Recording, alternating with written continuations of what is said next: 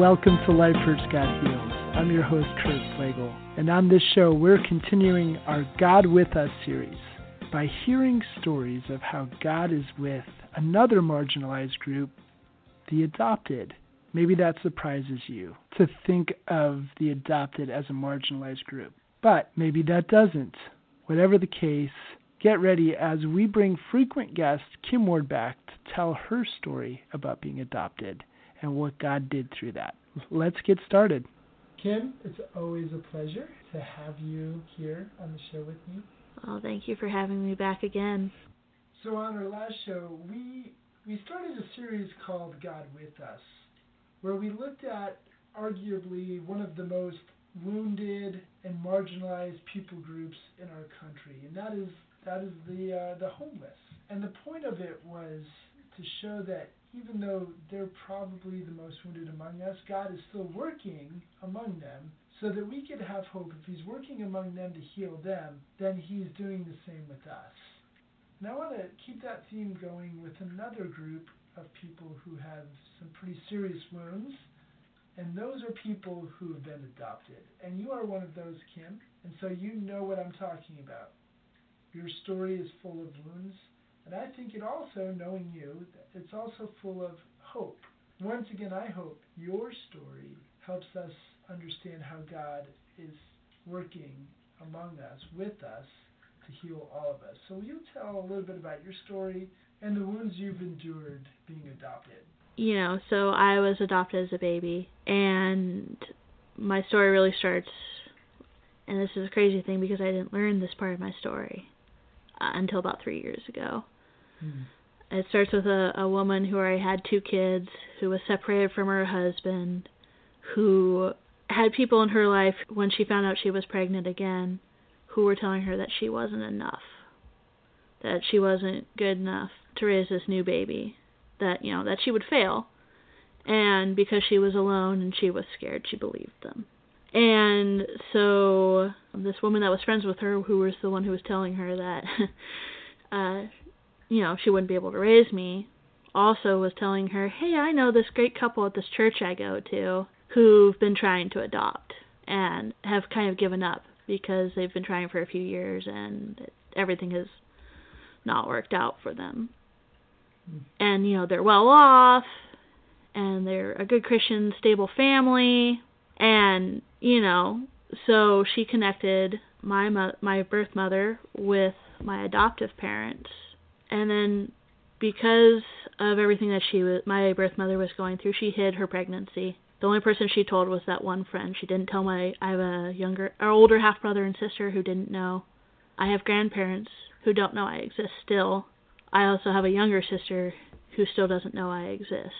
And through a fluke of paperwork, the paperwork wasn't filled out, so I spent my very first day on this earth completely alone because my mom didn't want to see me because she was afraid she would change her mind, and my adoptive parents weren't allowed to touch me until that paperwork came through. So, uh, growing up, all I knew was that my mom couldn't afford to keep me. So, the very first message I received was I was too much work. I was too much effort. I wasn't worth fighting to keep. Which is a message that's pretty common for those in the adoptive community because in order to gain your adoptive family, you have to first lose your birth family. And that's the story over and over and over again. Something had to die so that your new family could exist. Something had to fall apart. And, you know, growing up in a Christian household, growing up going to church, if you heard adoption talked about, it was always only in terms of kind of rainbows and unicorns and isn't this a beautiful thing?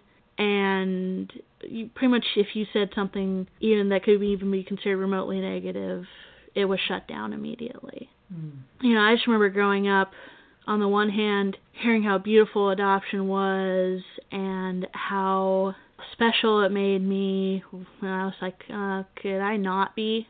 I would pay anything to not be special like this. And at the same time, birthdays and Christmases and holidays would come around, and there would be the sense of loss in my heart that I didn't know how to explain or describe. And the few times that I remember trying the responses I got were you should just be grateful you weren't aborted. You should just be grateful in general. don't you know that you saying that you feel like this could hurt your parent, your adoptive parents? So the message I received was that there was something wrong with me because of the way I was feeling. So I started lying to myself and saying that I was fine with my adoption and that it didn't matter, you know, it didn't matter that every time someone would say something like, "Oh, I'm part German or I'm part French or I'm part Native American or whatever," I had no idea what I was. You know, it was like I poof appeared out of thin air with no history. All these things everyone else around me was taking for granted, and I, I lacked all of it. And what did that do, like not knowing your your lineage? and it's the title of a book I love. It's that only alien on the planet feeling. It's well, I can't connect with all these other people. You know, I'm too different. You know, I have this entire thing inside of me that says I'm lacking these basic things that everyone else seems to have. So there must be something wrong with me that I'm I'm missing these basic components of of life. And that is that is the hard part you know, they're doing more and more studies showing how important genetic mirroring is. What is that? Genetic mirroring means literally growing up with people who look similar to you. So you can see things like, oh, you have your mother's eyes, or you have your mom's body shape, or your dad's nose, or his ears, or whatever.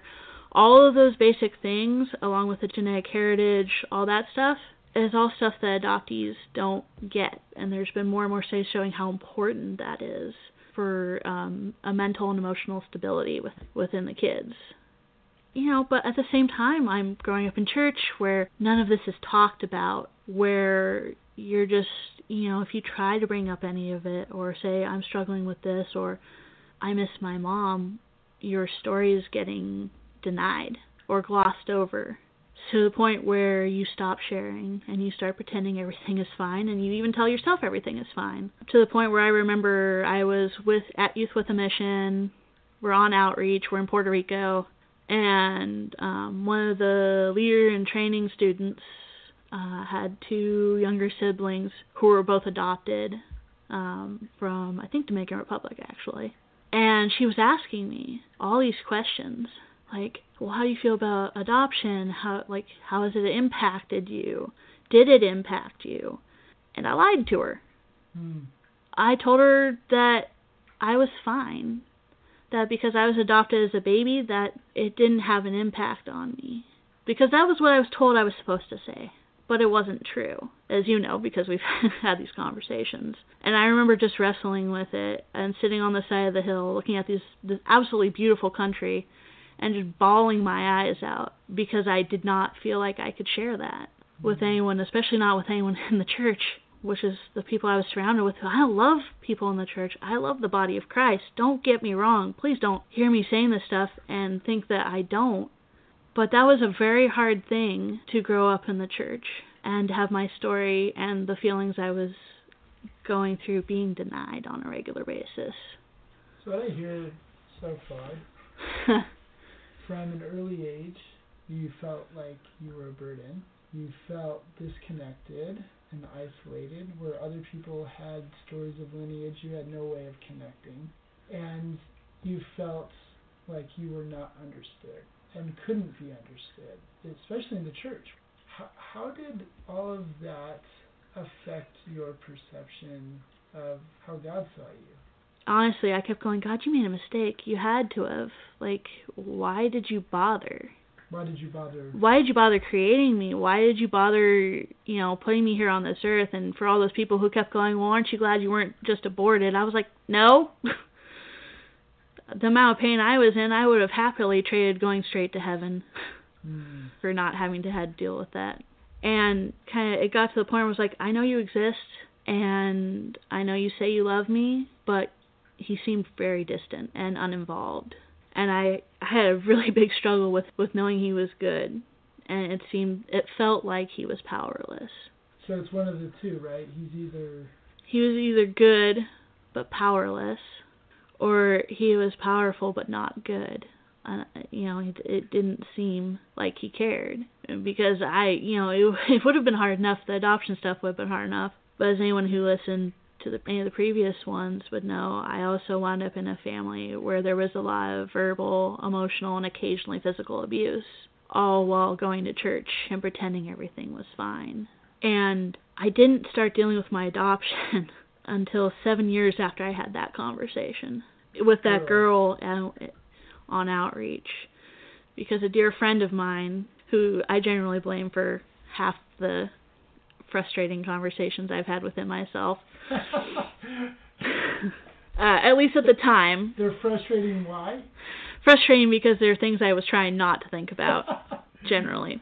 So okay. So, so, so and it's almost never been intentional, which has been even more fun. On his end. On his end. So this this guy who's one of my dear, dearest friends outside of you, um, I've known him for longer than I've known you. Actually, literally half my life now. How did the discussion start? Do you remember? We were driving in the car to go pick up fast food for us and the family, and his family, okay. um, so which might as well be much might as well be my family. I, I am an honorary auntie to all of those wonderful, amazing, slightly annoying sometimes kids. my younger adopted sister had just reconnected with her birth mother and her younger half sister for the first time since she was six. And my friend asked me, he's like, "Well, Kim, how do you feel about it? How are how are you processing all of that? Like, what's going through your mind? Is this bringing anything up for you?" And I gave my standard, "Oh no, I'm fine. Everything's good" answer. But then it wouldn't leave my head. Like my brain was like, "Okay, we're dealing with this. You mm-hmm. don't get a choice now." You know, because as a nine, you know, I like to keep my inner Enneagram. Enneagram nine. I like to keep my inner and outer peace pretty much at any cost. And the funny thing about pain is it kind of tends to mess with your peace. And I started not being able to ignore how in how much pain I was actually in from my adoption. Mm. And of course, in typical fashion for me, I'm like, okay, well, I now need to research this. I need some sort of way of putting this in perspective. Because I don't have a handle and I don't have a grasp and I don't even know what words to use to describe what's going on inside me because I've spent so long being told that what's going on inside me is like a flaw. And so I, I you know, I went online and I started researching and going through blogs and I looked at probably at least 20 plus blogs and out of all of those blogs I only found one blog that was both honest and coming from a Christian perspective. And this this blog, uh, it's adoptee restoration. Um, is this woman who's adopted? She's a pastor, has been a pastor for more than at the time she written the blog was had been a pastor for 28 years. Oh. Was fully involved in ministry, fully involved in both the adoptee community and the church community, and was seeking to bring the two together and to bring restoration back. I mean, that's why she named her blog what she did, because the statistics for adoptees in the church are horrible. What do you mean? Like, what are the statistics? So, statistics in this case mean I think it's something more than 70% of all adoptees raised in the church leave and want nothing to do with God and nothing to do with the church. That's one. The adoptee suicide rate is four times higher. Did you relate to any of those? Oh, yeah, I did.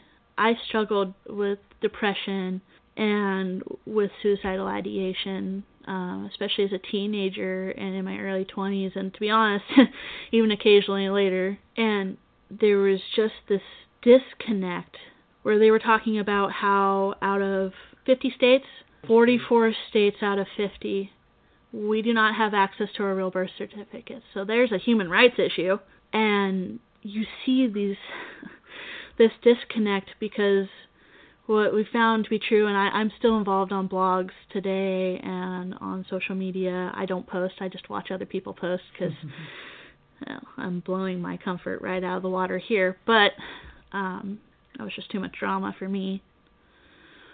People who are fighting against us getting our birth certificates, who are fighting against reform and adoption, most often now, and it breaks my heart to say it, most people still fighting against are people within the church. Wow. And it breaks my heart to go the people who should be championing the rights uh, of people to have access to their real birth certificate, who should be, you know, fighting for us or fighting against us. And it it's even worse online because, you know, people take their filters off. And I've seen some incredibly hurtful things posted to people who are just sharing their story of how adoption has affected them. And you know, they're like, "Well, do you think adoption should never exist?" No, sometimes adoption is necessary. But what we're saying is that adoption, and now mind you, this was statistics from nine years ago, is a $13 billion a year industry. This is from the United Nations Commission of Human Rights in 2003. Regrettably, in many cases, the emphasis has changed from the desire to provide a needy child with a home to that of providing a needy parent with a child. As a result, the whole industry has grown, generating millions of dollars of revenue each year. And it's not that we're saying adoption is never necessary. Obviously, sometimes it is. But I have noticed within the church, since I am still involved, that it's become adoption is the first solution. So what's the the first needs to be family preservation. If it's possible, either with the parents stepping up or maybe a family member stepping up.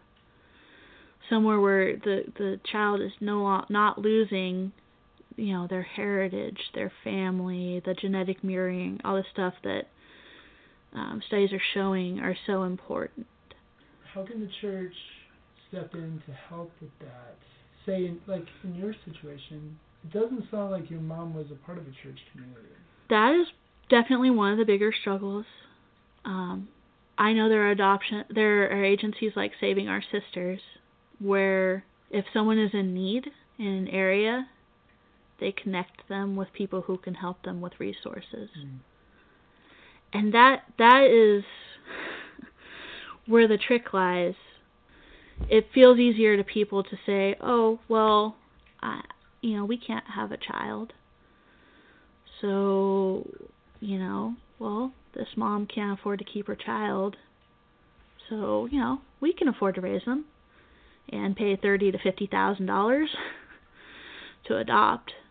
And, you know, I'm not bashing anyone who's already adopted a kid. That's not my heart. I know plenty of adoptive parents and I don't think that that would ever be their heart. But it's it's that mind switch. What if instead of saying let me help by causing trauma, because that's what adoption causes is trauma for both the birth mother and the child, and causes wounds that you know the, adopt, the adopted kid then has to process for the rest, you know, process and grow and heal through the rest of their life. What if instead of that, what if we step forward and said instead of saying, "Have you considered adoption? How can I help? What can we do to support you?" Uh, on the blogs, I think someone did a poll um, among birth mothers, and more than 80% of them said that if they had had the support, they never would have given their child up. Whether that's financial or emotional, or just someone being there who says, "Oh, sure, I'd be willing to watch your kid, you know, so you can go work or so you can take classes."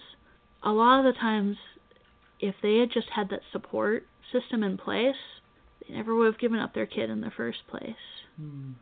So what I hear you saying is where the church can begin to change their thinking is if there are Christ followers within the church who are thinking about adopting, if there's some kind of communication with the church and the prospective adopt adopting parents to go to say someone who is like your mother who is not connected to a church and begin to offer support and help and almost like adopt her Yeah. and help that person raise their children, become a Christ follower, and even connect that church and those prospective adopting parents into a relationship with her in a way that supports her and becomes family for her and the children. Yeah.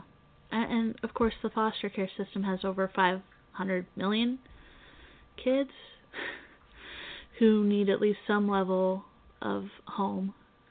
Yeah. You know, maybe not maybe not permanently, but you know, if you're saying you if your if your goal you're telling yourself is is to really help kids and not just to fill a gap in your own life, then then that that's a good place to start. And not everyone's cut out for it. You know, not everyone can take the pain of dealing with kids that you know for sure are coming with wounds and have experienced things that you know you would hope they would never have to experience. But there's a big need. Yeah. I know you know that because yeah. we've got Family Care Network here, the, here in, in our county. County. Yeah, yeah. There's a foster care crisis in our county for sure. Yeah. For you, you talked about your the pain of this caused you to see God in a certain light. So if we don't see God in the proper light, then where do we go for healing, right? And yeah. usually it's nothing good. Yeah, right. like if it's not God, it's not good. Was he really good? That that was certainly a big one. If he was, a, if, if he, he was, was yeah, if he's God of everything and he really is sovereign, then that means he allowed what happened, and he didn't stop it. You know, and if if God is sovereign, then obviously he could have. You know, so that that was certainly a big one. and of course, seeing him as distant and uninvolved was certainly how I experienced him in my early childhood, uh, up until what we've talked about before, which was the whole mess with my whole adoptive family falling apart and all of that mess, which led me to a place of desperation. Just all those feelings of worthlessness and not enough. I mean, I I spent a good portion of my childhood praying that I would die before I grew up. You know, so I mean, be, I remember being absolutely terrified to grow up and have to do anything on my own because I'd been told so many times I was going to fail. Mm. That meant I was going to fail taking care of myself. You mm. know, it was it was scary to think of being in control of my own life and growing up and dealing with life because well it actually it's an enneagram 9 thing we experience life as too much mm-hmm. and that was precisely my experience life was too much. Life was scary. There wasn't too much about life i didn't find terrifying. Unless i didn't think about it. Right. So if you don't face your fear right you run from it. Yeah. So what did what were some of the patterns of behaviors that you went to to escape and to hide? Because God wasn't, from your perspective, God wasn't trustworthy, wasn't faithful and good. So what did you go to? I spent a lot of time daydreaming and imagining and sleeping, um, or reading anything that would keep my mind busy on anything other than reality, pretty much.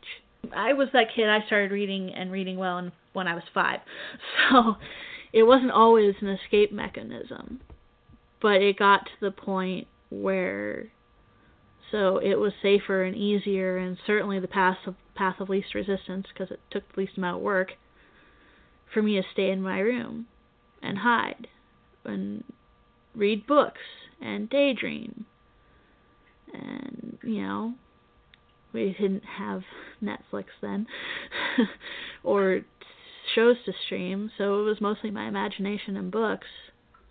Right. You know, at that point, I'm just old enough for that. it's a thing, and and it more and more it became sleeping, and more and more it became the fantasy. I'd pretend to have horse farms, and I'd pick all the horses out or anything you know, going, oh, maybe this time, you know, what I'm imagining will will happen, and I won't have to deal with reality.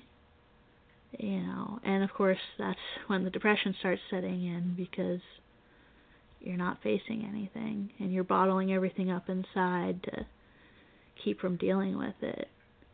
And it took me to some pretty scary places where I was praying that I would just walk in front of a bus and get hit and go home and and you know and you you hit those points and it was the craziest thing and that's it was where God showed up was in the middle of that you know he brought my friend who has been my friend for half my life now he brought him and then he brought his wife a year later and you know they started reaching out to me and letting me hang out and you know showing me love even though I probably wasn't the easiest person to love at Mm. at times in the middle of all that. Why do you say you weren't the easiest person? to I love? was pretty prickly. um, if we weren't talking about horses or music, I didn't really have any other subject matter to go to.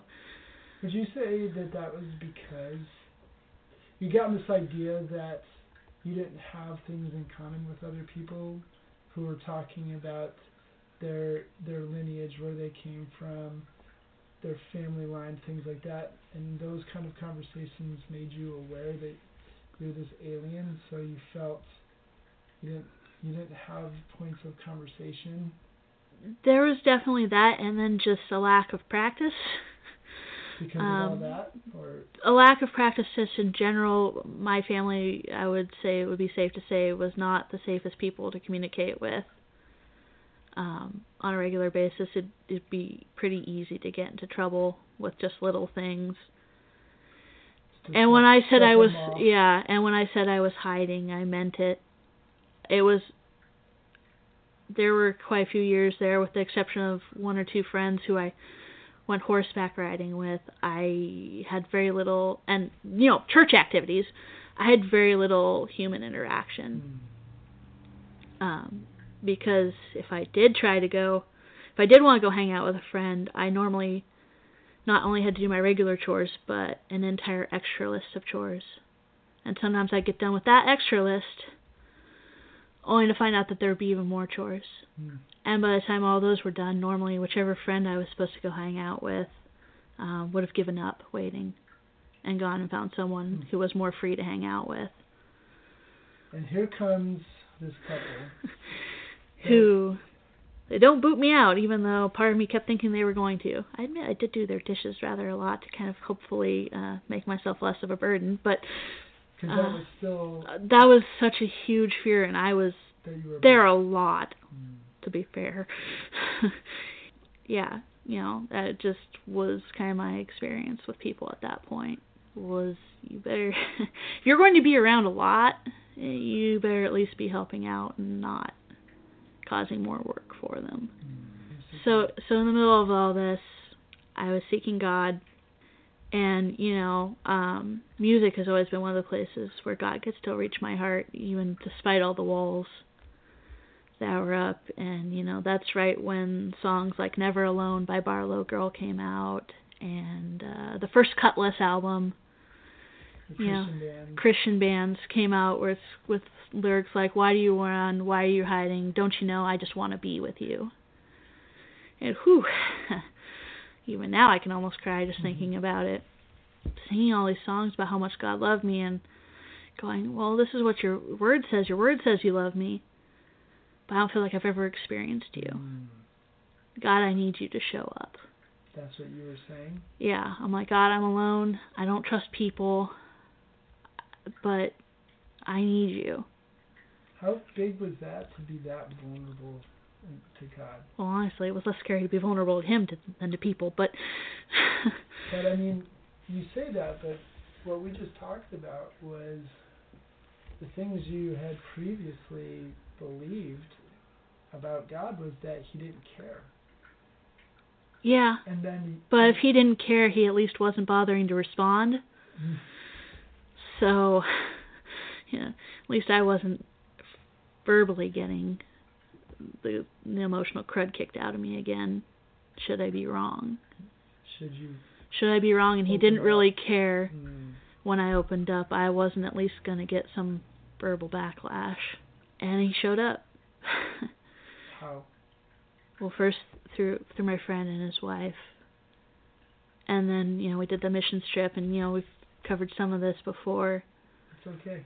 but um I kept going like, God, whatever you do, I don't want to be a mission. I don't want to do missions.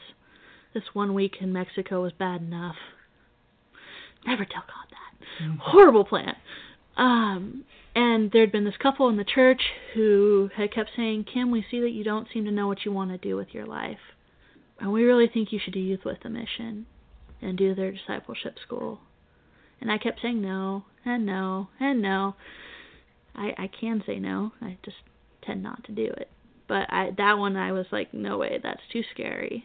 But I came back going like, I think I'm supposed to. I don't know if this is really God, but there was just this thought in my head that wouldn't leave. And I came back, and my parents sit me down on the couch, which is always a terrifying experience with them. It's rarely comfy. And they go, Kim, we see you don't know what you want to do with your life. And you're 19, and we feel like maybe if we send you to a school or something, maybe you can kind of get your life on track. And what would you think about maybe doing YWAM, which is Youth with a Mission? And I was just like, well, I guess that's an answer from God. My first one ever that I actually recognized. Because that was two different. Two yeah. Two different uh, pe- groups of people talking about the same thing. Yeah. Well, plus that little nudge in my own head where I was finally willing to consider it and it was the craziest thing. It was such a God thing. They paid for my outreach, the lecture phase, so the classroom part of it. And I did one fundraiser with this church of about 120 people, and I think I paid out of $2,200. I think I paid $80 Hmm. out of pocket. The whole rest of it was covered. And week two was an entire week on how God speaks and hearing God's voice and getting to put it into practice and for the first time I got to recognize that that still small voice in my head that I've been hearing that was quoting scripture to me was actually God's voice. And I got to hear him say I love you. I've never left you. I've never forsaken you. And you know cue the massive amount of tears when I heard that. And I admit I was you know part of me really wanted to believe it. The other part of me was like this can't possibly be true. You can't really love me like that still feel like you made a mistake.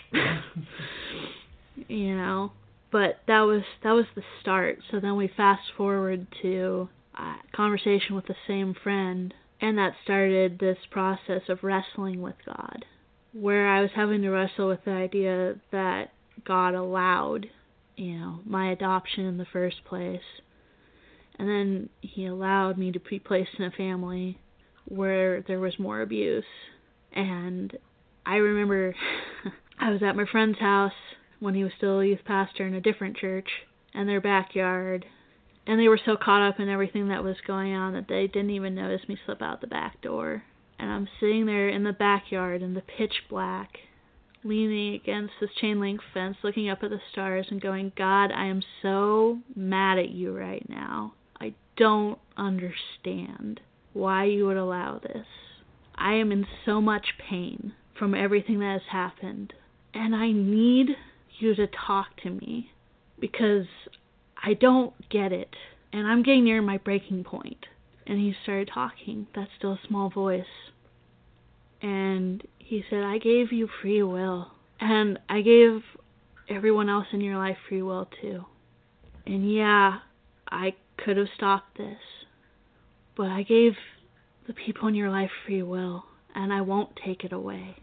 And that means that their free will can hurt you, and your free will can hurt other people. But do you want me to take away your free will so that you can avoid all this pain? And I had to say no.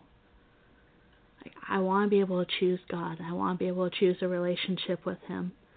I just remember sitting there crying and bawling my eyes out, but feeling comforted at the same time that Mm. He answered. It wasn't necessarily an answer I loved, but He did answer, and He's made it very clear. He's like, I'm not going to leave you in this. I'm not going to leave you in this place. You're not going to feel this way forever. Now go back inside the house. You've been out here long enough.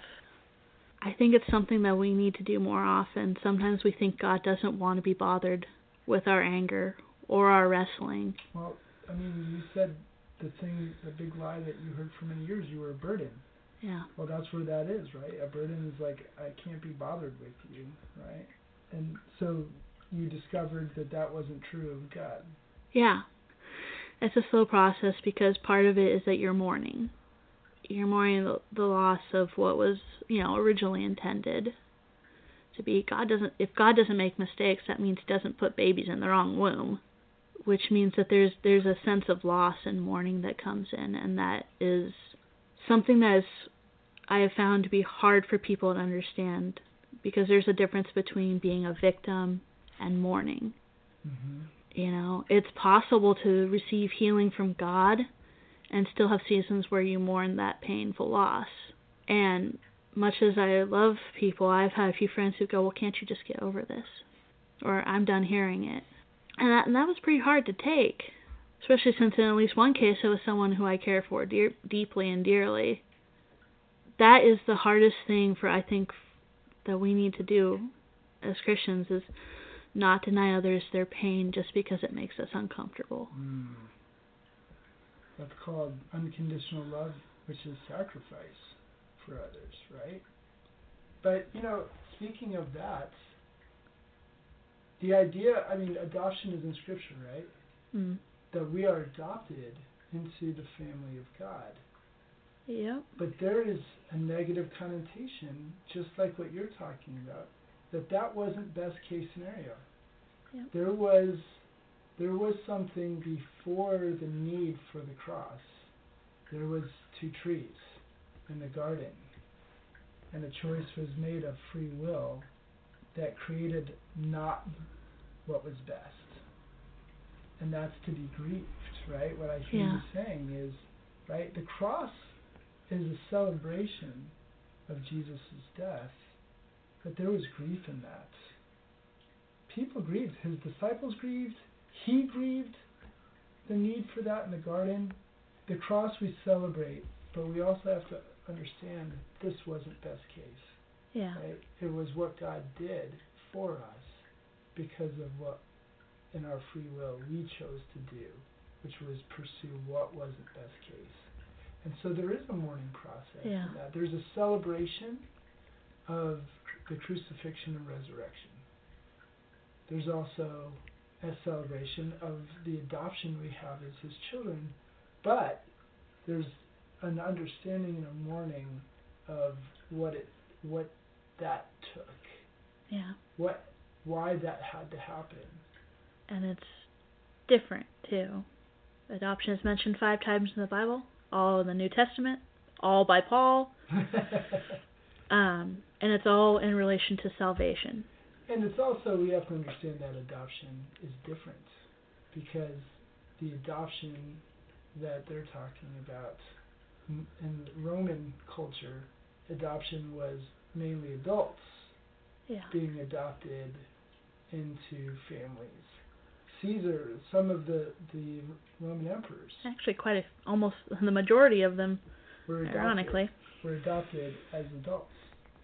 Yeah. and taken into a family. And that's Paul's picture, right, of the ruler of all creation taking us and bringing him into his family and making us rulers and making us heirs and co-heirs with Christ as scripture says. Yeah. So that's a different look of adoption. They're not dissimilar, but they're not similar. They're not uh, exactly the same, I guess is what I should Yeah. say. The adoption that most people are dealing with today is not the adoption that Paul is talking about in, as a spiritual thing Yeah. from an earthly example in the Roman culture. It is not completely transferable. We need to understand that. And and that is a very big thing. And that right there is probably one of the main reasons that adoptees leave the church because between their pain getting ignored and the same thing I wrestled with, which was God being good, but God also allowing this. You also have a whole bunch of people going, "Oh, well, we're all adopted because we all, you know, God adopted us, and that's the same thing," and and it's not. And you know, like part of why I'm even willing to have this conversation is because it breaks my heart that my brothers and sisters, six to seven million adult adoptees, you know, in the United States, so many of them want nothing to do with God, and it has a lot to do with how the Big C Church has talked about adoption, about how we've been treated and how we've been responded to. And that breaks my heart. Like, God loves these people. I love them. I'm in these two worlds. I'm both a Christian and a Christ follower, but I am also an adoptee, and I wasn't given a choice on that one.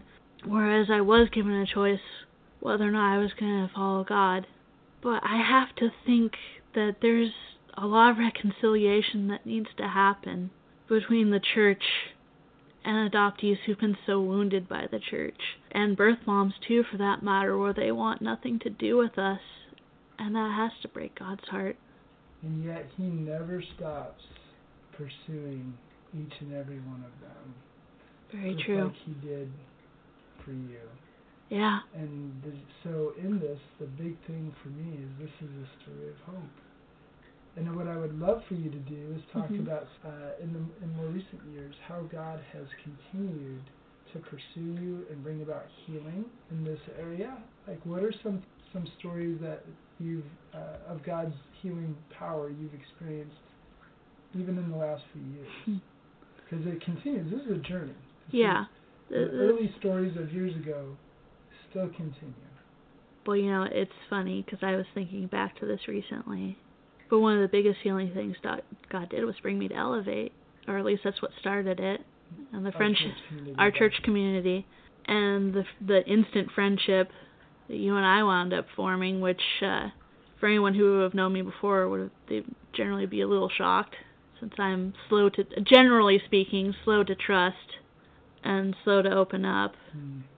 Ask my friend from when I was 18 it only took me six or eight years to actually open up to him on things that actually mattered, Yeah. whereas you and I hit it off a lot quicker than that, which I said was a God thing for sure. But I think just being able to get to share my story with you and get to process it and start looking for where God was in the middle of it has been such a big blessing Hmm. and, and that's that's a huge thing for anyone who's had any kind of wounding, adopted or otherwise. To feel like you have someone who, even if they don't completely understand, is willing to hear you and isn't going to shut you down or tell you you're crazy or you should just get over it. That is such a big deal. That is such a big part of healing because otherwise, when you get shut down, you hide it and then you don't get healing from it. You can't get healed from something that you won't acknowledge exists. And if you've been shut down enough, why would you ever acknowledge it? So that has been such a huge thing, you know, just having that safe space. Reg- Um, and regular. and regularly. because we meet every couple weeks. Yeah. That is that's such a huge thing, you know. So that that's been a big thing because it's allowed me to open up not just to you, but then I've seen myself opening up to other people, um, like some new friends that I've made in the last year. And I was even thinking about like this last Sunday when we were at house church, and I wound up having two different conversations with two totally different people and being extremely vulnerable and honest you know, about the impact adoption has had on my life, which that never would have happened, you know, a few years ago or even a year ago. Right. Yeah. I mean, you've been to house church what, like three times? Uh, that was the third time, yeah. was Sunday. And you're already talking to people there about two different people about that. That's pretty amazing. That that is definitely a God thing, uh, for sure, because normally that would cause all sorts of twitching and freaking out. That's a healing. That shows healing. It shows what having one or two relationships that are safe can do. The power of those relationships, those kind of relationships, how they can promote healing Yeah. and courage. Yeah, I mean, it's definitely been a big thing, especially because, as understanding as you've been, you also haven't let me get away with still claiming lies about myself or Mhm. things that have not been true that I've been believing. Uh, it's like that Josh Riebock quote that I sent you forever ago. A true friend is not the one that, you know, just lets you be yourself, but it's the one who will die to keep you from being anyone other than who you were created to be Mm. because you know there's plenty of people who are more than content to kind of just let you coast but it it does take a real friend to go hey i'm not so sure that what you're believing here is the truth and let's pray about it and like let's look at what god actually says about this scenario So, what are some things that have been broken off? That uh, the lies that you once believed. well i know one of the ones we broke off was burden uh, to no longer feel like my just my very presence is a burden is is a huge weight to be lifted off because that's part of why you wind up not being honest and vulnerable with people is because you feel like what you're really experiencing inside is too much because you know being left is one of adoptees' biggest fears. Because if if if you can get left for just the simple act of being born, what happens if there's really something going on? And you're really speaking to I think a lot of people, you know, who may not be able to relate to adoption, but they can sure relate to being abandoned. Yeah, that has definitely been the promise of God I've held on to the most. That was the probably one of the very first verses that went through my head, even before I realized it was God. Was I will never leave you or forsake you. That became that mantra in my head that I couldn't shut up about it. No matter when I was crying out, it was I won't leave you. I won't forsake you. I have seen that for sure. Across all these years. I have seen God not abandon me you know, you go on sabbatical, and all of a sudden, uh, this lady who I'd kind of had a friendship with, but not really, calls me up and is like, "Hey, do you want to go for a walk?" And that becomes an almost weekly ritual. Talk about God's faithfulness in the middle of that to to bring new friends in in a season where I was extremely alone, especially because for the first two months of COVID, uh, I didn't work and you were on sabbatical. Yeah, it was. For so for three months, and two of those three months, I was essentially home with nothing to do. There's too many opportunities for Satan to go. Look, you're all alone again. See, told you. But it was cool how like God just was like, nope, nope, here you go. Mm.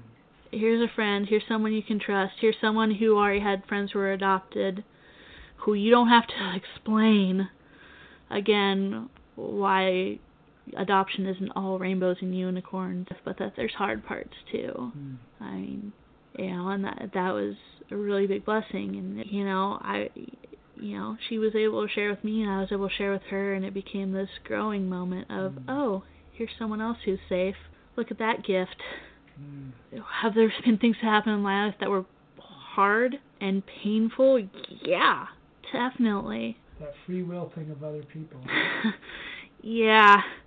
Ironically, I still want my own, so I guess everyone else has to keep theirs too. yeah, I know. But, you know, I I see it in even in doing this. Oh yeah. This is huge. If you had told me I was going to do this a year ago or say even possibly 6 months ago, I would have said you were crazy. Not only would I have said you were crazy, I probably would start running because it's not my nature is to self-protect. That that has been my habit. yeah. That's all of us. That's all of us. That's That that's that's all of us to a point, but um I had made a fine art of it. I I was well skilled in pretending everything was fine and only sharing as much as I thought wouldn't get me left behind. Hmm. Is there anything else that comes to mind when you think of how God has shown you His faithfulness? I think probably one of the other ones has just been slowly getting to see him as my dad and what that really looks like. Because that was that was a huge lie I was believing was that how how was I supposed to understand his love and experience his love when it didn't match up with any of my family experiences. And the enemy was right there going see you can't possibly really know what this feels like to be fully loved because you've never experienced it But now you have. yeah Through the people that you've already mentioned, through your circumstances that you've already mentioned, like at, at that moment at the fence, yeah, that was a moment that I will never forget. as we're wrapping this thing up, is there any other one that was pretty profound where you saw your the Holy Father who is not inconsistent but completely consistent to never leave you nor abandon you or forsake you? Is there any other memory that stands out to you? Well, it's funny because it's talking about the wrestling with God thing. I was a youth pastor, and uh, the church decided they were going in a different direction. It was one of those things where, you know, you losing a job sucks. Losing a ministry also sucks. But I was also told that it would be better if I didn't come back to the church.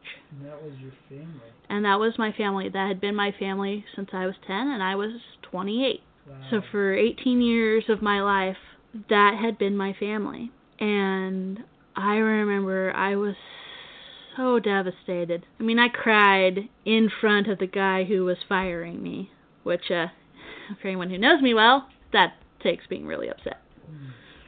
And in the middle of all that, this other friend of mine, who I wasn't really friends with at that point, we were acquaintances, but he reached out. He said, Hey, we want to take you to lunch.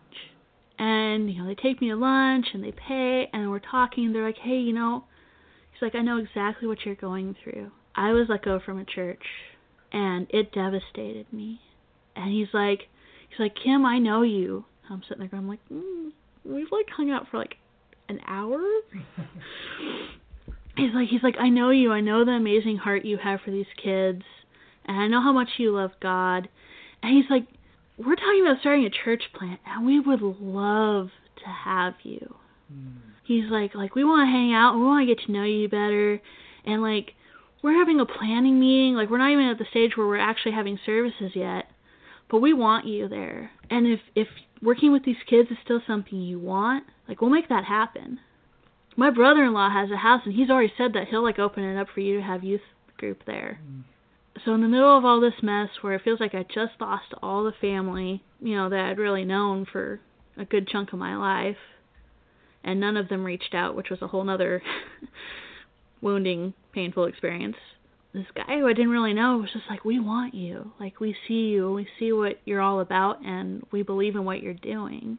God's like, "See, I I know you just lost this, but look, here I'm providing another step and another family. Like I think it was only like a week after I got fired. Wow. I was like, I don't have to go looking for another church family. It was just handed to you. It, it was it was literally just handed to me, and yeah, it only lasted two and a half years, but but you know those friendships and the amount of healing that went on because he reached out. I got to see those kids that I had from seventh grade, sixth, seventh grade. I got to see them graduate high school and be there for their high school graduation. You know, I got to keep my promise to them because I'd promised them that if it was possible, I'd be there until they mm-hmm. graduated. You know, and I can't say everything worked out perfectly in the middle of that, but it was that moment of like, God's like, see, look, I've still got you. I'm not leaving you mm. alone to deal with this.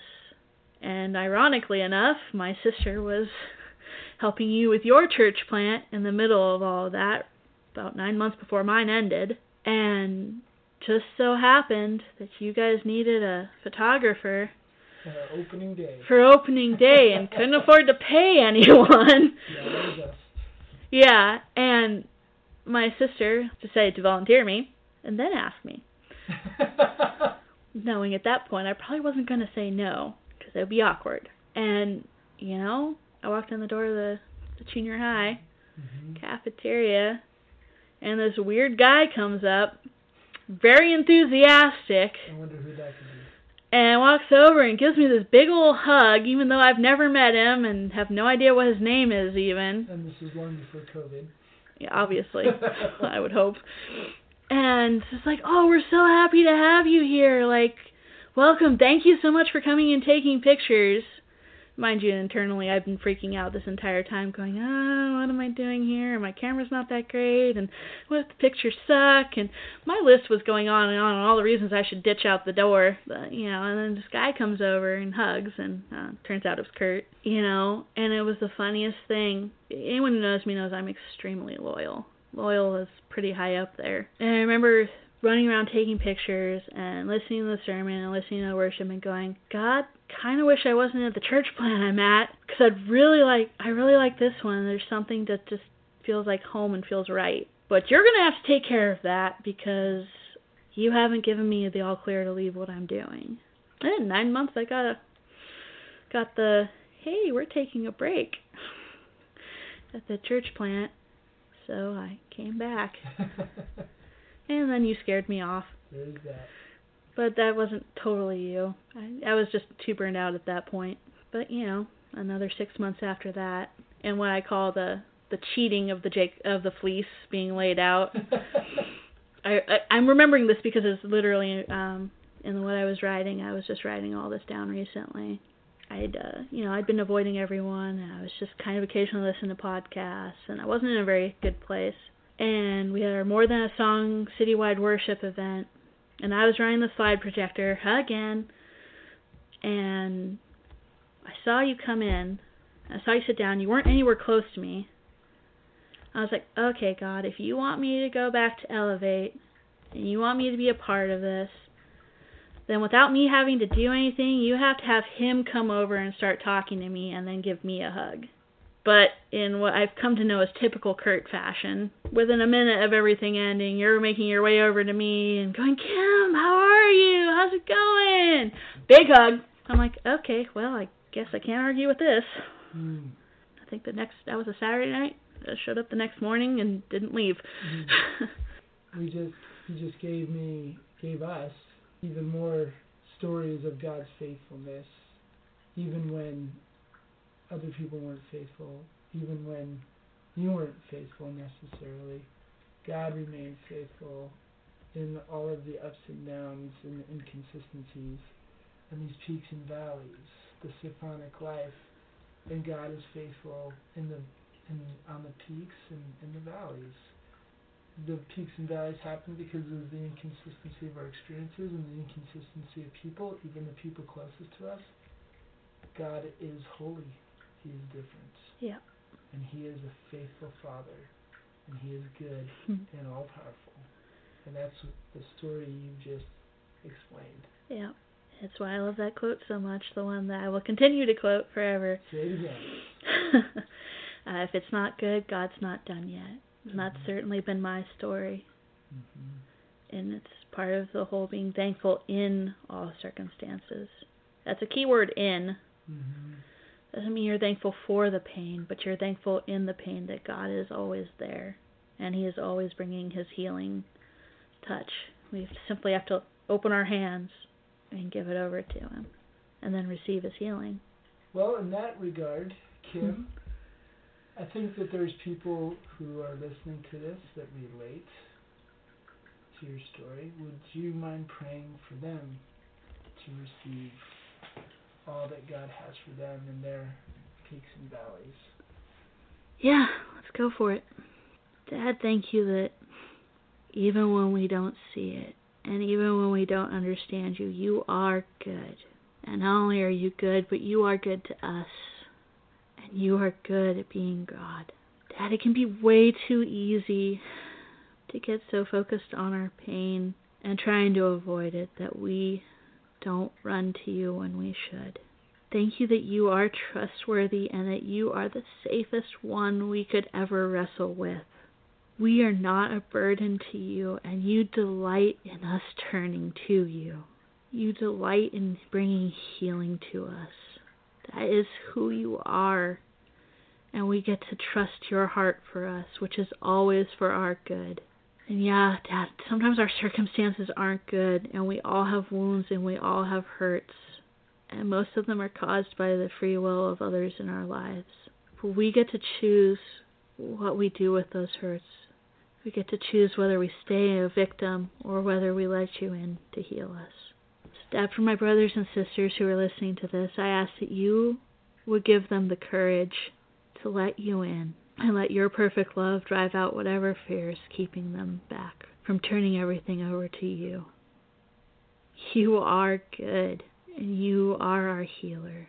You are the best dad we could ever ask for, and you are infinitely greater than anything we can imagine.